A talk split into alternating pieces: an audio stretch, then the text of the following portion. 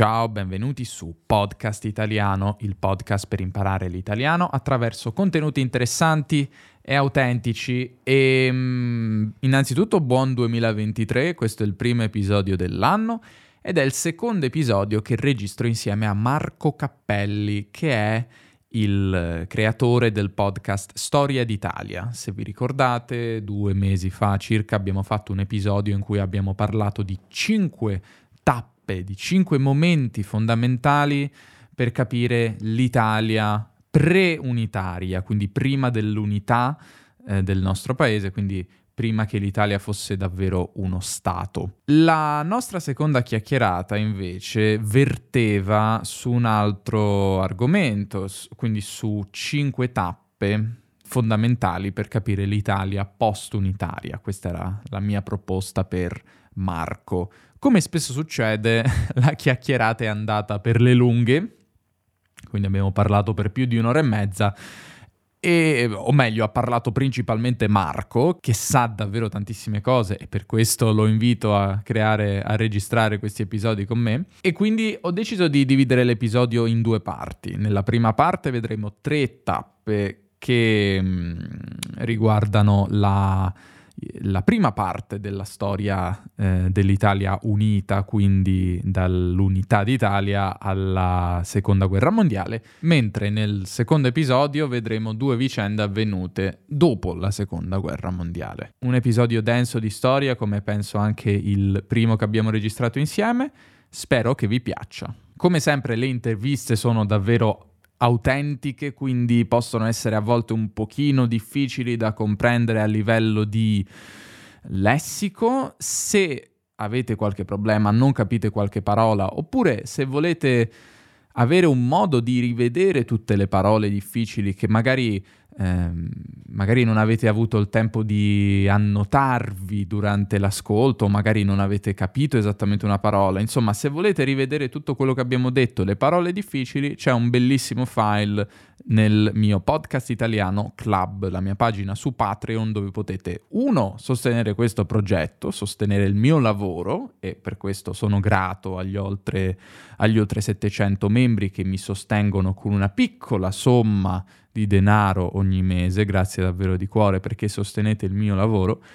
E due, potete ottenere un sacco di benefici, non solo le trascrizioni di questi episodi, ma anche un sacco di altri contenuti esclusivi che ho già pubblicato, che pubblico ogni mese esclusivamente per il club. Quindi trovate nella descrizione di questo epi- episodio un link alla trascrizione che vi porterà al club e potrete esplorare anche il club. Quindi detto ciò, passiamo all'episodio.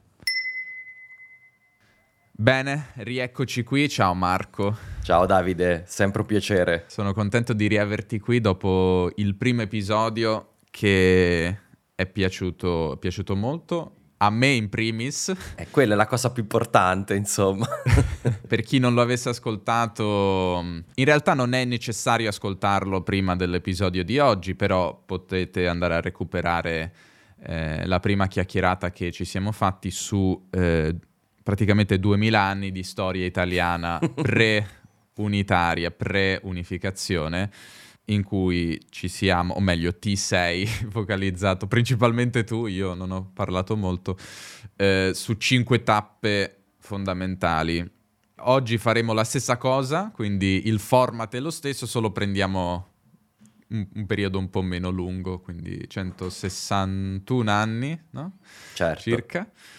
E, e, vediamo quali sono le cinque tappe più importanti nella storia recente. A proposito, si può parlare di storia contemporanea. Quando inizia la storia contemporanea?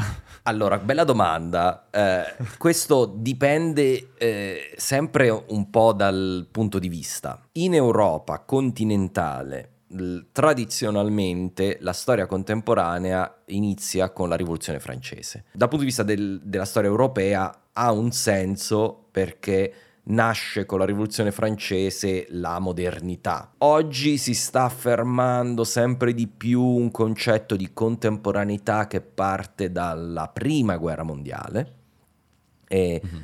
capisco in un certo senso uh, questo uh, nuovo modo di intendere, perché comunque il Novecento nasce veramente con la Prima Guerra Mondiale, io direi che per l'Italia, in un certo senso, la storia contemporanea è quella post-unitaria, proprio perché in Italia è così determinante tra un prima e un dopo l'unità d'Italia. Eh, insomma, eh, certo. cambia un po' tutto uh, il, il, la storia del nostro paese che per 1500 anni è stata di disunità e all'improvviso si ritrova con uno Stato unitario. Sì, quindi è stato davvero un, un evento importante in un paese appunto così disunito per così tanto tempo.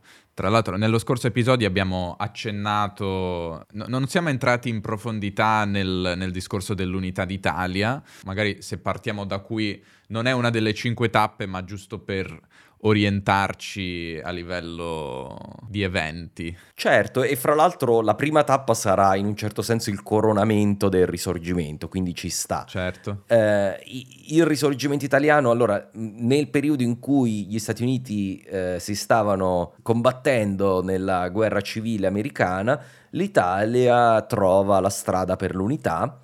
Eh, dopo il fallimento di cui ho parlato nel, mm, nel precedente podcast della, de, diciamo della prima guerra di indipendenza, nel quale ci fu una vera e propria rivoluzione cercando di cacciare gli austriaci dal paese, la seconda fase è molto più realpolitik, con in sostanza il Piemonte e Cavour che eh, con un'alleanza con la Francia, eh, un'alleanza difensiva, riescono a convincere l'Austria di invadere il Piemonte e poi con l'intervento di Napoleone III, il, l'imperatore dei francesi, sconfiggono l'Austria e ehm, ottengono, grazie a questa vittoria, la Lombardia, eh, quindi Milano, eh, l'Emilia Romagna, quindi Bologna, Ravenna, insomma, e poi eh, anche le, eh, la Toscana, eh, grazie a diciamo, una serie di plebisciti in cui gli stati preunitari che eh, erano in queste regioni vengono annessi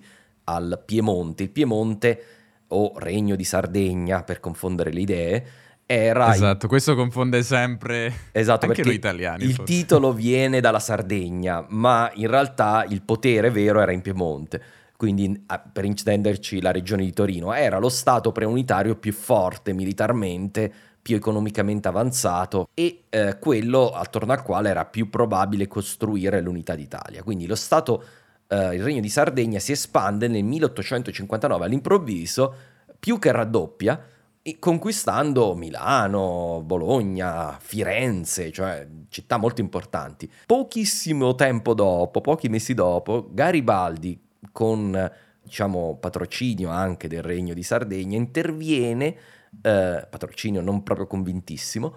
Garibaldi è una specie di Che Guevara dell'Ottocento, per intenderci un combattente della libertà, eccetera, de, è un repubblicano convinto, vestito di rosso perché il rosso già allora era un simbolo dei, di chi è di sinistra. E eh, mm-hmm. Garibaldi in, va, va, in Sicilia per sostenere i rivoluzionari siciliani che si erano ribellati contro il regno di Napoli. La Sicilia era sotto Napoli, ogni tanto la Sicilia si ribella sempre contro il dominio di Napoli e eh, nel farlo, eh, con una serie di vittorie, riesce a sconfiggere in Sicilia eh, le forze eh, del regno delle due Sicilie, il regno di Napoli, sempre per confondere le idee, e poi risale la penisola andando verso Napoli. A questo punto il regno di Sardegna, il re e Cavour, il primo ministro, decidono che è necessario intervenire onde evitare una guerra civile tra quelli di cui abbiamo, diciamo, tra i repubblicani, quelli che sostenevano un destino repubblicano dell'Italia unita e i monarchici. Intervengono invadendo lo Stato pontificio, quindi invadendo le Marche, l'Umbria, che erano regioni mh, che appartenevano al Papa, e, eh, e, poi si incontrano con Garibaldi a Teano, che è un, una piccola cittadina uh, della Campania mm-hmm. e in questo incontro Garibaldi con un atto di grande generosità politica perché aveva dietro il vento in poppa e un forte esercito, decide di mettere l'interesse del, di un'Italia unita al di sopra del suo peculiare interesse che era quello di avere un'Italia repubblicana. Certo. Uh, e quindi um, da questo accordo nasce nel 1861 l'Italia unita, nasce il, re- il Regno d'Italia. Curiosamente, Vittorio Emanuele II, che era re di Sardegna, era quindi il secondo perché era secondo re di Sardegna, decide di non farsi nominare Vittorio Emanuele I re d'Italia, cioè il primo re d'Italia, ma continua a essere chiamato Vittorio Emanuele II, perché per loro era tutta una continuità, non, non era cambiato nulla da questo punto di vista. Il loro regno si era semplicemente espanso in, in modo importante. Non era in realtà così, il Regno d'Italia è molto diverso da un Piemonte allargato, ma questo è eh, in parole povere come si arriva all'unità d'Italia. Però in un'unità, e questo è un dettaglio importantissimo, dal punto di vista degli italiani incompiuta, perché si riunisce quasi tutta l'Italia, ma non tutta. Mancano per esempio due città importantissime nel 1861. Manca Venezia, con tutto il Veneto, che rimane ancora austriaca, è sotto il regno, l'impero d'Austria, e eh, manca anche Roma, la capitale, che è sotto il uh, Papa e tra l'altro immediatamente quando si forma il Regno d'Italia, Napoleone III, imperatore dei francesi, invia un esercito a Roma per proteggere il Papa che è un chiaro segnale al, al nuovo Regno d'Italia. Se volete prendervi Roma dovete fare guerra alla Francia e quindi l'Italia in questa fase decide di non intervenire, di non conquistare la, Roma. Quali erano gli interessi della Francia però in questa... cioè perché volevano che il Papa si tenesse Roma? Beh, è una questione di, innanzitutto, la stragrande maggioranza dei francesi era cattolica e una parte del potere politico di Napoleone III si poggiava su, anche sui cattolici di Francia. È anche una questione importante del, eh, di relazioni internazionali. Nessuno mai mai nella storia nessun potere al di fuori del papato, dai tempi di Carlo Magno, anzi di Pipino il Breve, quindi stiamo parlando da, dall'ottavo secolo d.C., cioè da 1100 anni, mm. nessun potere ehm, laico aveva dominato su Roma.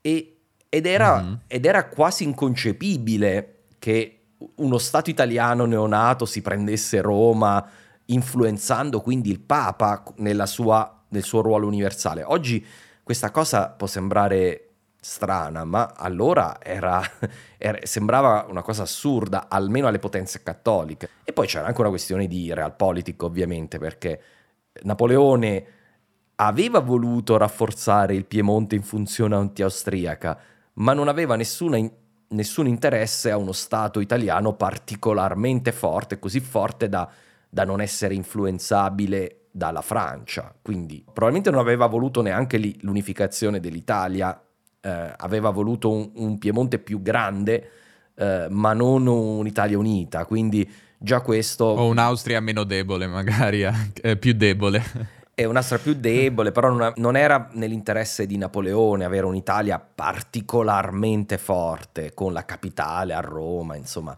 Quindi gli è sfuggita di mano la situazione. Gli è sfuggita di mano la situazione come sempre a Napoleone III perché non era proprio il, eh, il, il più furbo dei, uh-huh. eh, dei, dei, sovrani. e quindi arriviamo, mm, arriviamo, alla conquista effettivamente di Roma che è stato un evento epocale. Beh sì perché voi pensate che eh, quanto è importante, quanto è è ancora potente la, la, Chiesa Cattolica in Italia, quanto era potente all'epoca. E quindi la conquista di Roma era una cosa, eh, era qualcosa di, di, simbolico per lo Stato italiano e di molto importante. Lo Stato italiano trasferisce la capitale da Torino a Firenze nell'interim, eh, non attendendosi una conquista rapida di Roma, quindi nessuno se l'era aspettato. Quello che succede è che Napoleone III, nella sua eh, grande eh, eh, capacità politica riesce a far guerra alla mm, Germania di Bismarck che è molto più forte e preparata militarmente e eh, viene completamente sconfitto eh, nel 1870 a Sedan e, e, questo causa la caduta di Napoleone III, il ritiro del contingente che proteggeva il Papa e quindi si crea l'Italia all'epoca era alleata della Germania di Bismarck, quindi sì, la Germania di Bismarck ha appena distrutto la potenza della Francia, chi può opporsi ormai eh, all'annessione di Roma? Solo la tradizione di avere il Papa sempre indipendente in controllo di Roma da, 1200, da 1100 anni. E quindi sostanzialmente l'Italia decide di intervenire eh, vorrebbe annettere Roma pacificamente, il Papa invece non ci pensa minimamente, dice, eh, sostiene che ci vuole una prova di forza simbolica per dimostrare che è una violenza. C'è una breve battaglia che gli italiani conoscono tutti quanti perché abbiamo eh, la breccia di Porta Pia. Porta Pia era una delle porte delle mura aureliane di Roma, quindi pensate che sono le mura costruite dai romani nel III secolo d.C che sono ancora le, ru- le mura di Roma. L'esercito italiano eh, diciamo, bombarda un pezzo delle mura, le abbatte e eh, c'è una breve battaglia il 20 settembre del 1870. Se voi andate in Italia, molte, mo- molto spesso trovate via 20 settembre e questa è la ragione, diciamo, ed è la, la, la battaglia, la presa di, di Roma. Ora, perché questo evento è così importante per la storia eh, dell'Italia unitaria? Al di là del già rilevantissimo ruolo di, eh, di aggiungere la futura capitale eh, eh, dello Stato italiano, quindi una cosa molto importante già di suo, è importante perché si apre una fase molto conflittuale. Già non, erano, andavano molto d'accordo lo Stato italiano con il papato perché aveva sottratto una serie di regioni allo Stato pontificio, ma la presa di Roma inaugura una fase conflittuale assoluta tra lo, il neonato Stato italiano e l, la più grande potenza politica al di là dello Stato, cioè la Chiesa cattolica. Mm-hmm. Eh, il Papa di allora decide, eh, Pio IX decide di dichiararsi prigioniero dello Stato italiano, nonostante che lo Stato italiano emana delle leggi in cui concede eh, il controllo del Papa, dei palazzi del Vaticano, una serie di garanzie. Il Papa rifiuta tutto questo, si dichiara prigioniero dello Stato italiano, quindi per dire io sono prigioniero nel mio palazzo da, per colpa certo. del, del, delle forze militari italiane e eh, soprattutto c'è un interdetto a tutti i cattolici sostanzialmente di, di operare nella politica dello Stato italiano. Quindi c'è un interdetto che proibisce in un certo senso ai cattolici di formare dei partiti politici cattolici. Certo, che era davvero un dramma, immagino, no? Eh, eh, a, a, ancora oggi comunque penso che ci siano tanti politici dichiaratamente cattolici, allora penso fosse la eh, stragrande maggioranza. Cioè allora, cioè davvero... i vertici dello Stato, di Sar- diciamo, de- del Regno di Sardegna erano tendenzialmente laici eh, però c'erano tantissimi eh, potenziali politici cattolici, importanti personalità, ca- diciamo con convinzioni forti cattoliche, che avrebbero potuto eh, giocare nella politica italiana, ma a cui è in- interdetto farlo almeno da cattolici, cioè fondare in mm-hmm. Italia un partito cattolico come sarà poi la democrazia cristiana, no? che dominerà la politica italiana per 50 anni, no? per intenderci. Diciamo è un conflitto che ha un'importanza proprio sulla politica dell'Italia. Può sembrare paradossale oggi, perché la Chiesa Cattolica è molto importante ancora oggi, si forma come Stato anticlericale. Quindi eh, di, lo Stato italiano, vista la, la, diciamo, la, l'interdizione per i cattolici a partecipare alla politica, persegue una politica anticattolica nel senso di uno Stato fortemente laico eh, quindi requisisce la maggior parte dei monasteri, molte proprietà della Chiesa, eh, istituisce qualcosa che per, diciamo, per l'Italia di allora era una grandissima innovazione, cioè una, un sistema educativo universale. Prima mm-hmm. l'educazione era in sostanza gestita dalla Chiesa e all'improvviso c'è un'educazione universale per tutti, laica, per tutti i bambini. E questo cambia completamente il, diciamo, la relazione tra eh, tra le nuove generazioni e la Chiesa. Poi questo conflitto andrà mano a mano riducendosi col passare dei decenni, tutti si abituano allo status quo, ma in realtà pa- lo Stato italiano e la Chiesa faranno pace ufficialmente solo sotto il fascismo, eh, quando certo. il fascismo aveva tutto l'interesse a, a portare la Chiesa dalla sua parte e quindi firmerà un concordato con la Chiesa nel quale viene istituito lo Stato oggi esistente della città del Vaticano. La religione cattolica viene dichiarata dallo Stato italiano religione di Stato dell'Italia, quindi c'è un cambiamento sotto il fascismo completo, no? Del, dal, dallo Stato anticlericale eh, unitario a uno Stato abbastanza clericale che è quello fascista. Bene, quindi arriviamo alla prima guerra mondiale che ha segnato l'Italia, l'Europa e il mondo. Sì, diciamo la, la, la prima guerra mondiale, come ho detto prima, da qualcuno è considerato come l'evento che segna un prima e un dopo tra, tra, per parlare di, di, epoca contemporanea, quindi evidentemente è molto importante.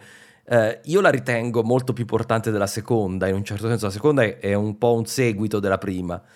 Mm-hmm. Um, la prima guerra mondiale è fondamentale per l'Italia perché eh, l'Italia eh, dal 1870 al 1914, quindi 1870 presa del, di, di, di, Roma al 1914, eh, accumula un, un, una grande frustrazione nazionale dovuta al fatto che tutti avevano pensato che una volta ottenuta l'unità l'Italia sarebbe diventata una grande potenza, cosa che non avviene eh, la Germania diventa una grande potenza, anzi forse la più grande potenza del mondo in quell'epoca. Per l'Italia è un po' un'umiliazione non esserci riuscita, insomma l'economia è ancora arretrata, le avventure coloniali non vanno benissimo eh, e quindi eh, l'Italia ha ancora questa sensazione di una, una sorta di guerra di indipendenza incompiute,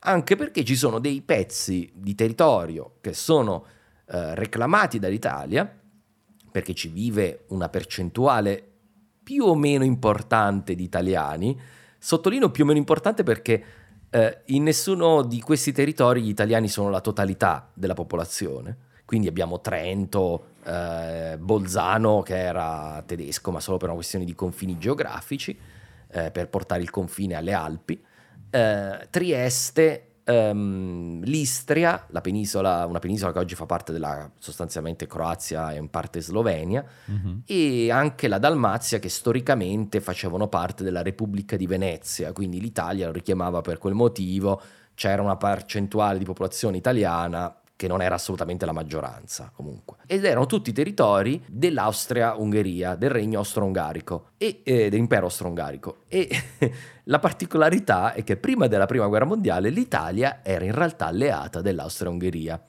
in realtà noi, diciamo, l'Italia non aveva nessuna intenzione di essere alleata dell'Austria-Ungheria, che era il suo nemico storico, no? Nemico... Hanno avuto qualche problema in precedenza. L'avversario naturale, tra l'altro occupante anche quei territori reclamati dall'Italia. Eh, la particolarità è che entrambi volevamo essere alleati della Germania, che era la prima mm. potenza eh, continentale. E, e quindi eh, questo è stato in sostanza quello che è accaduto, che nel, diciamo, nei primi del Novecento, eh, fino all'Ottocento, primi del Novecento, l'Italia era entrata in alleanza con questi due paesi. Eh, non so quanti tra i tuoi ascoltatori lo sanno, ma la, la prima guerra mondiale eh, scoppia tra due grandi alleanze, l'alleanza, la triplice alleanza e la triplice intesa, formate da appunto Germania, Austria-Ungheria e Italia contro eh, Francia, eh, Regno Unito e eh, Russia. La particolarità però è che l'Italia nel 1914 per una serie di combinazioni decide di non intervenire al fianco della Germania e dell'Austria perché nel frattempo l'opinione pubblica in realtà era cambiata, il governo aveva scelto di non intervenire contro l'Inghilterra, la Francia e la Russia e eh, si scatenò poi un dibattito per eh, decidere se invece intervenire al fianco di Francia, Regno Unito e, e, e Russia, vinto alla fine dagli interventisti, tanto che l'Italia eh, nel 1915 dichiara guerra all'inizio solo all'Austria-Ungheria, come a dire noi veramente non vogliamo fare la guerra alla Germania, ma solo all'Austria-Ungheria. eh, è una guerra devastante la prima guerra mondiale, forse è facile dimenticarlo, eh, ma sono morti più italiani nella prima guerra mondiale di quanti siano stati morti degli Stati Uniti nella seconda, tanto per dare un'idea del, della scala uh, del, dei morti. E oltre ai morti, tantissimi feriti, mutilati di guerra, perché sono stati dei combattimenti durissimi su un fronte di montagna veramente molto difficile per chiunque, combattuto anche ad altezze pazzesche, perché io sono stato, ho visitato dei, delle trincee a 2500 metri d'altezza e si andava anche oltre. Cioè, per dare un'idea di come può essere una vita certo. in, in, una trincea a 2500 metri d'altezza d'inverno, con i vestiti e le tecnologie del 1915. La maggior parte dei combattimenti non erano a quelle altezze, ma erano comunque in montagna. E L'Italia eh, si impegna più volte in una serie di, di, attacchi molto sanguinosi contro posizioni ben difese da, dagli austro-ungarici e alla fine c'è una sorta di tragedia nazionale. La Germania era impegnata in una guerra su due fronti contro le potenze occidentali in Belgio e in Francia, contro la Russia in Oriente. La Russia si ritira dalla guerra e questo eh, porta i tedeschi a poter organizzare un, uh, un'offensiva uh, contro gli italiani per cambiare i destini della guerra in, sul fronte italiano. C'è quindi questa tragedia nazionale che oggi è molto, è proprio molto sentita, insomma, che è Caporetto. La battaglia di Caporetto è un, eh, diciamo, dopo una serie di offensive italiane, se- sempre sul punto di, eh, di, di, infrangere le difese austriache, ma che non ci sono mai riuscite, arriva questo contrattacco austro-tedesco pesantissimo che manda in pezzi l'intera frontiera italiana. Eh, L'Italia abbandona la stragrande maggioranza delle armi, ci sono centinaia di migliaia di prigionieri. È un disastro totale. Ancora oggi si dice che è una caporetto in Italia e sì. eh, deve ritirarsi fino, una, diciamo, fino, al fiume Piave, che è a poca distanza da Venezia, per intenderci, dove viene ristabilita la, la linea di confine. Mm-hmm. Caporetto dove si trova invece? Caporetto si trova oggi, è, eh, paradossalmente, in Slovenia, a Kobarit, si chiama Kobarit, è in, uh, mm-hmm. è, e questo già dà l'idea di come questi confini, perché ovviamente dopo la prima guerra mondiale sarà Italia, ma dopo la seconda torna a essere eh, non Italia. Quindi oggi è in Slovenia, la linea si ritira per qualche centinaio di chilometri fino al Piave, vicino Venezia, dove l'Italia monta una disperata resistenza eh, e riesce a fermare l'offensiva, ma dopo aver perso tantissimo. E eh, solo alla fine della Prima Guerra Mondiale, con un'offensiva a Vittorio Veneto, eh, riesce a, di, diciamo, a, mandare in pezzi un esercito austro-ungarico ormai alla fame e a, a vincere la prima guerra mondiale. Uh-huh. Ora, questa vittoria però non è percepita dalle altre grandi potenze rimaste come così decisiva come ovviamente quella sul fronte occidentale. Eh, L'Italia viene comunque ammessa nelle negoziazioni, e questo è un grande successo, come uno dei quattro paesi principali vincitori e non era scontato. Quindi nelle negoziazioni l'Italia è assieme a Francia, Regno Unito e Stati Uniti. Quindi, mm, agli adulti. Eh, tra gli adulti, non c'era mai stata a quel livello lì di negoziazioni. Eh, e qui c'è la genesi nel dopo prima guerra mondiale della frustrazione, cioè l'Italia si sente frustrata nel suo desiderio, ho vinto quindi adesso mi prendo tutto, ma eh, gli certo. altri hanno anche eh, la loro politica, le loro aspirazioni, hanno, gli Stati Uniti non vogliono per esempio un'Italia con un ruolo imperiale in Adriatico, cioè che va a conquistare territori che non sono popolati in maggioranza da italiani. Quindi la Dalmazia, scordatevela, la, anche la città di Fiume, in italiano Rijeka in uh, croato, eh, diventa un, una questione fondamentale per l'Italia, tanto che si ritira dalle negoziazioni eh, con un errore politico clamoroso. E, e, poi succedono una serie di conseguenze di tutto questo. Il, la, la, prima guerra mondiale ha causato tante di, quello, di quelle perdite, uno sforzo economico eh, colossale, l'intera economia, immaginatevi tutta l'economia votata alla guerra che ci sono una serie di conseguenze, ci sono dei tentativi di, uh, di rivoluzione, di, di, lotta dalla parte del lato socialista, che spaventano i borghesi e che li portano a sostenere mano a mano l'ascesa del, diciamo, di, di, di forze più reazionarie.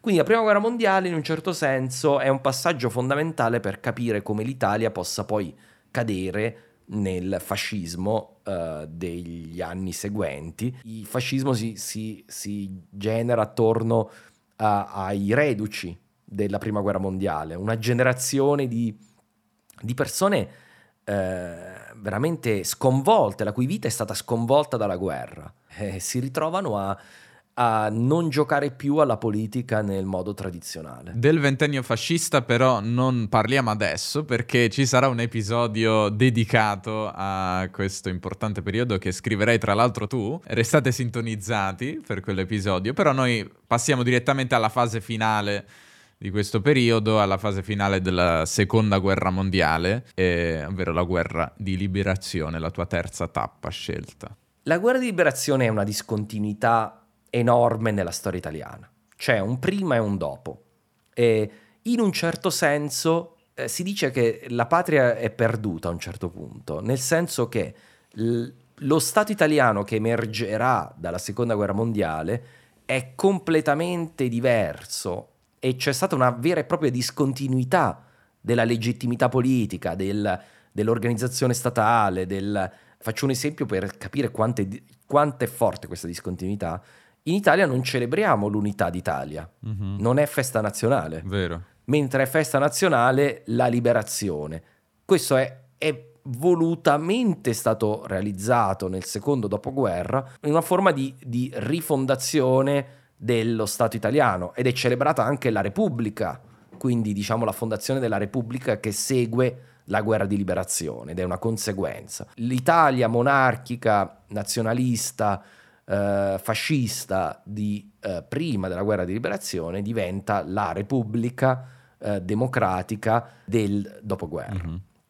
Ora, perché è così importante? Cosa succede durante la guerra? Come molti sapranno, l'Italia inizialmente, come nella prima guerra mondiale, non, in, non, interviene a fianco della Germania, interviene solo, Mussolini interviene quando pensa che eh, la Germania abbia già vinto sostanzialmente, sì. perché ha sconfitto la Francia e l'Inghilterra nella battaglia di Francia nel giugno. Ci prendiamo, si vede già che... Ci prendiamo il nostro tempo, diciamo, per intervenire, non vogliamo sbilanciarci, prendere rischi inutili. Esatto, dice ma ormai ha vinto la Germania, tanto vale intervenire al loro fianco eh. e fare e, e, e, negoziare da vincitori. Anche perché in entrambe le guerre comunque l'esercito italiano non era molto preparato, no? Quindi Ma in realtà nella prima guerra mondiale l'esercito italiano era, era molto rispettato innanzitutto dagli austriaci, che sicuramente non erano i, i più forti del, degli imperi centrali. Eh, ehm, e non era, non fu, non era male, non era disorganizzato né era malarmato. Okay. Quindi, da questo punto di vista, questo non è vero in realtà. Chi adora, eh, diciamo, il fascismo, io gli ricordo sempre come il fascismo sia riuscito a preparare l'Italia alla seconda guerra mondiale in modo assai peggiore della, eh, della cosiddetta Italietta di prima, eh, post-unitaria. Insomma, quindi, mm-hmm. quindi, da questo punto di vista, assolutamente. Mh, mm, siamo rimasti indietro allora nel periodo eh, fascista. Eh, beh, il periodo fascista è, è, un... Vabbè, non vado troppo nel dettaglio. Niente spoiler.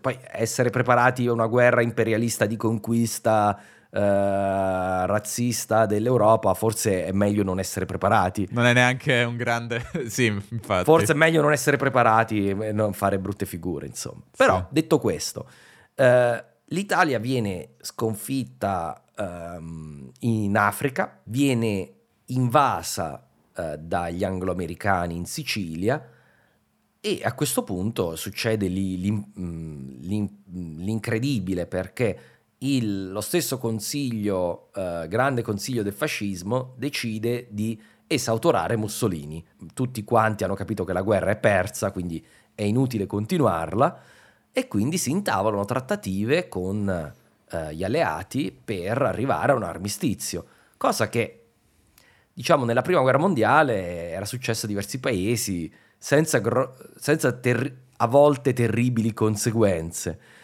Il problema è che eh, questi, eh, questi, gerarchi fascisti e, il, e il, i vertici del, de, diciamo, monarchia anche, insomma, quindi il, il re e i suoi aiutanti eh, sottovalutano in modo drammatico la determinazione dei tedeschi a eh, non farsi sfuggire eh, tutta l'Italia. E, eh, e, quindi si arriva al, a, all'armistizio eh, eh, nel settembre del, del 1943 in una, in, una, in una, situazione quasi farsesca in cui mm-hmm. il governo e qui, qui, qui c'è veramente la discontinuità. Il governo fugge da Roma e abbandona le leve del potere, abbandona l'esercito eh, a se stesso, senza istruzioni vere, cercando in sostanza semplicemente di salvare la propria pellaccia eh, mm-hmm. per mhm. fuggire il più rapidamente possibile eh, verso le linee degli alleati. Eh, cosa che al re e ai suoi generali e alle altre persone che lo seguono riesce, ma nel frattempo l'Italia viene invasa quasi completamente, non completamente, ma in buona parte dall'esercito eh, tedesco che era già presente, quindi, eh, e si occupa di, eh, di disarmare l'esercito italiano, la maggior parte dei soldati italiani finirà in prigionia in Germania, quindi io ho anche dei parenti che, a cui è capitato questo. Uh, quindi eh, altri vengono massacrati dai tedeschi, gli ufficiali spesso vengono uccisi dai tedeschi perché sono dei traditori. E quindi si crea in un certo senso anche una frattura perché uh, da una parte c'è un governo monarchico comandato da Badoglio, che era il successore di Mussolini, uh, nel sud Italia, che reclama la legittimità a governare e dire noi siamo il governo italiano. Mm-hmm Dall'altra parte, nell'Italia occupata dai tedeschi, si formano i comitati di liberazione nazionale, formati di solito da, da, da persone opposte alla, al, eh, diciamo, politicamente al fascismo, eh, molti liberali, molti, eh, molti, socialisti, molti comunisti, eh, quelli che saranno i cattolici, de, diciamo, che formeranno la, la democrazia cristiana. E i comitati di liberazione nazionale organizzano una resistenza partigiana contro l'occupante tedesco. Questa è una fase drammatica per l'Italia perché alla guerra contro l'invasore si unisce anche un sottostrato di guerra civile. Certo. Perché una parte minoritaria, minoritaria, e sicuramente, se volete mia opinione, dalla parte sbagliata della storia, decide comunque di, per un senso di, di, fedeltà al fascismo e di continuità invece con il fascismo, di riunirsi attorno a Mussolini, che viene liberato dai tedeschi, per formare una, uno staterello, eh, diciamo, succube dei nazisti in Nord Italia. E eh, i fascisti al potere, in questo al relativo potere, il vero potere è dei tedeschi, però eh, si occupano di combattere soprattutto i partigiani e quindi c'è un sostrato di guerra civile, mm-hmm. di morti da entrambi i lati, di violenze da entrambi i lati, ma molto più ingiustificate quelle fasciste, lo, so, lo sottolineo, però c'è un sottostrato di guerra civile. Le guerre mm-hmm. civili hanno sempre un, uno strascico di lunga durata, come avrà questa vicenda. Certo. Quindi abbiamo la discontinuità statale in cui si formano vari gruppi, almeno tre, se li avete contati, sono tre gruppi che reclamano la continuità con il potere. I, i fascisti eh, al nord, i monarchici al sud e i comitati di liberazione nazionale nel centro-nord opposti ai fascisti. Eh, gli alleati mano a mano risalgono l'Italia e alla fine, eh, notoriamente in Italia è festa il 25 aprile, il 25 aprile c'è uno sciopero nazionale per opporsi all'occupante tedesco che viene finalmente eh, buttato via dall'Italia e ehm, dalle avanzate americane ma anche dalle azioni dei partigiani e, eh, e Mussolini viene, viene, catturato e fucil- fucilato, appeso, il corpo viene notoriamente appeso uh, al tetto di un distributore a Milano.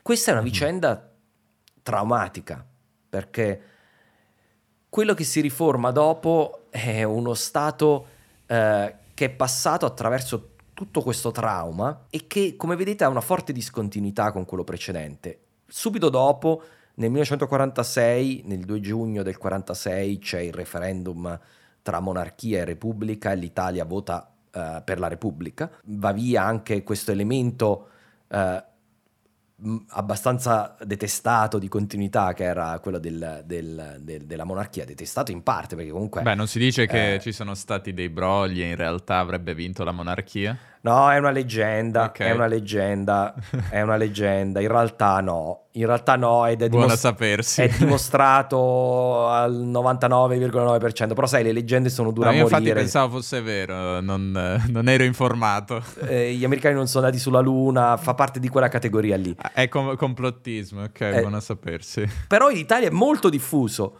è molto diffuso e non è la prima volta che lo sento, che lo dicono in continuazione, ma no, non è vero, non ci sono... Eh, ti giuro, io addirittura l'ho sentito a scuola, se non sbaglio la mia credo, professoressa delle, delle medie. Sì, sì. Eh. Però se non sbaglio era anche, sosteneva anche che l'uomo non fosse mai andato sulla Luna, era ecco, la stessa vedi, persona. Oh, ecco, tornano un po' di cose eh, vedi, a distanza vedi, di anni. 2 più 2, 2 più 2 fa 4. e sì, sì, allora, sì. Il, le, le accuse di brogli ci, so, ci, sono stati subito. Eh, ovviamente chi perde non vuole perdere, gli spiace perdere. Non c'è uno straccio di prova, non è mai stato trovato uno straccio di prova di questa cosa. Eh, il Sud ha votato in gran parte per la monarchia, il Nord in gran parte per la Repubblica. Se dovevano fare dei brogli, dovevano farli meglio per rendere la cosa più mascherata. Più mascherata. E quindi c'è una forte discontinuità in cui passa il potere anche in mano ai cattolici, per la prima volta veramente ai cattolici. Eh, repubblicano viene anche eh, eh, scritta una nuova Costituzione. L'Italia era stata governata con la Costituzione, neanche una Costituzione, uno statuto emesso dai, dai re di Sardegna prima dell'unità. Quindi, di nuovo, con quell'assenso di continuità, non si erano sentiti neanche di dover scrivere una nuova Costituzione i, mm-hmm. i re una volta conquistata o realizzata l'unità d'Italia. E, e quindi si, viene realizzata anche una nuova Costituzione, che è, è una, eh, una, discontinuità molto importante, no? Insomma.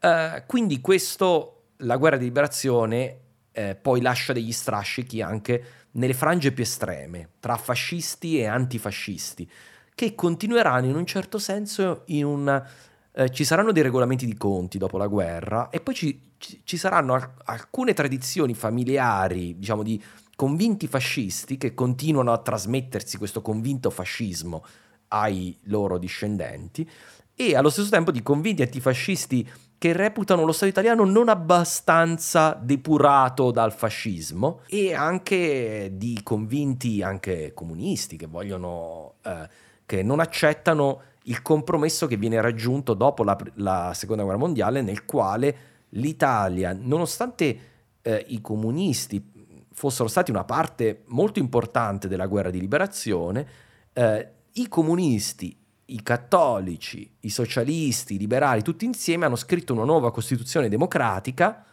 con uh, alcuni aspetti anche, diciamo, derivanti dalla tradizione socialista, ma democratica e alleata della Nato e ci sono anche chi non è d'accordo con questo e questo porterà poi alla, diciamo, alla prossima uh, fase di cui volevo parlare. Certo. Tornando un pochino indietro, quindi tornando alla guerra di, sì. di liberazione, quindi prima della sì. Costituzione, qual è stato il peso dei, dei movimenti partigiani rispetto al, all'intervento degli alleati in Italia? Allora, da un punto di vista mi- strettamente militare, eh, io non credo particolarmente importante da un punto di vista strettamente militare. Cioè, comunque non irrilevante, perché eh, i partigiani eh, con, con, diciamo, occuparono una serie di eh, di, di, territori, imp- impedirono una normale logistica per l'esercito tedesco, quindi c'è un ruolo.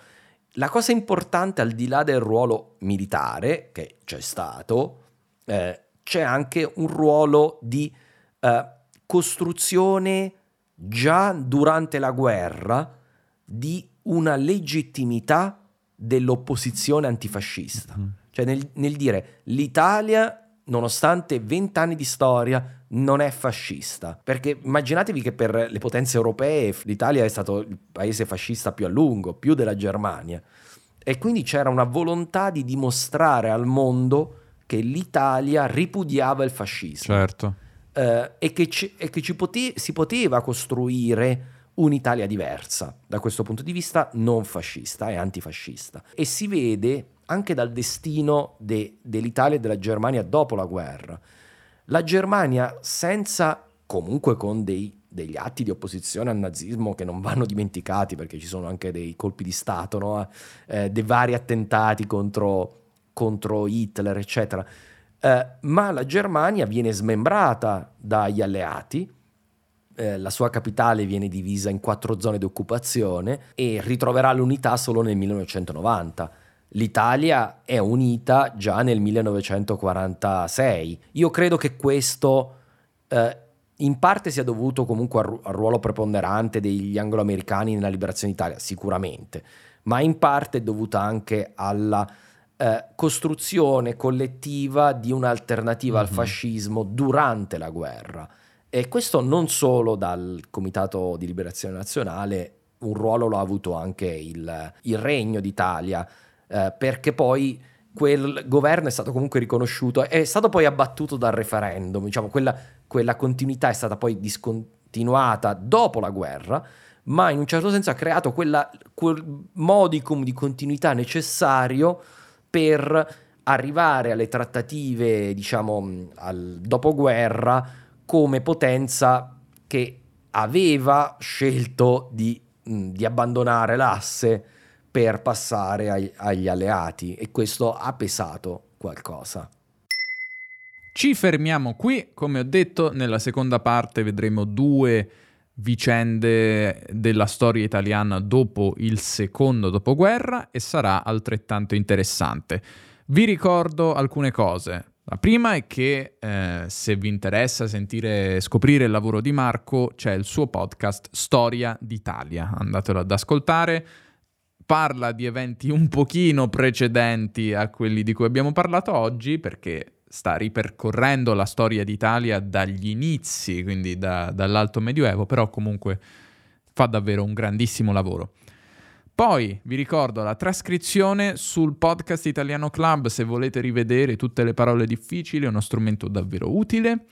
Vi voglio ricordare anche che eh, se non lo avete ancora scaricato, c'è un mio ebook gratuito su 50 modi di dire che usiamo in italiano tutti i giorni. Questo è proprio il nome. Un nome un po' lungo, ma ormai quello è il nome.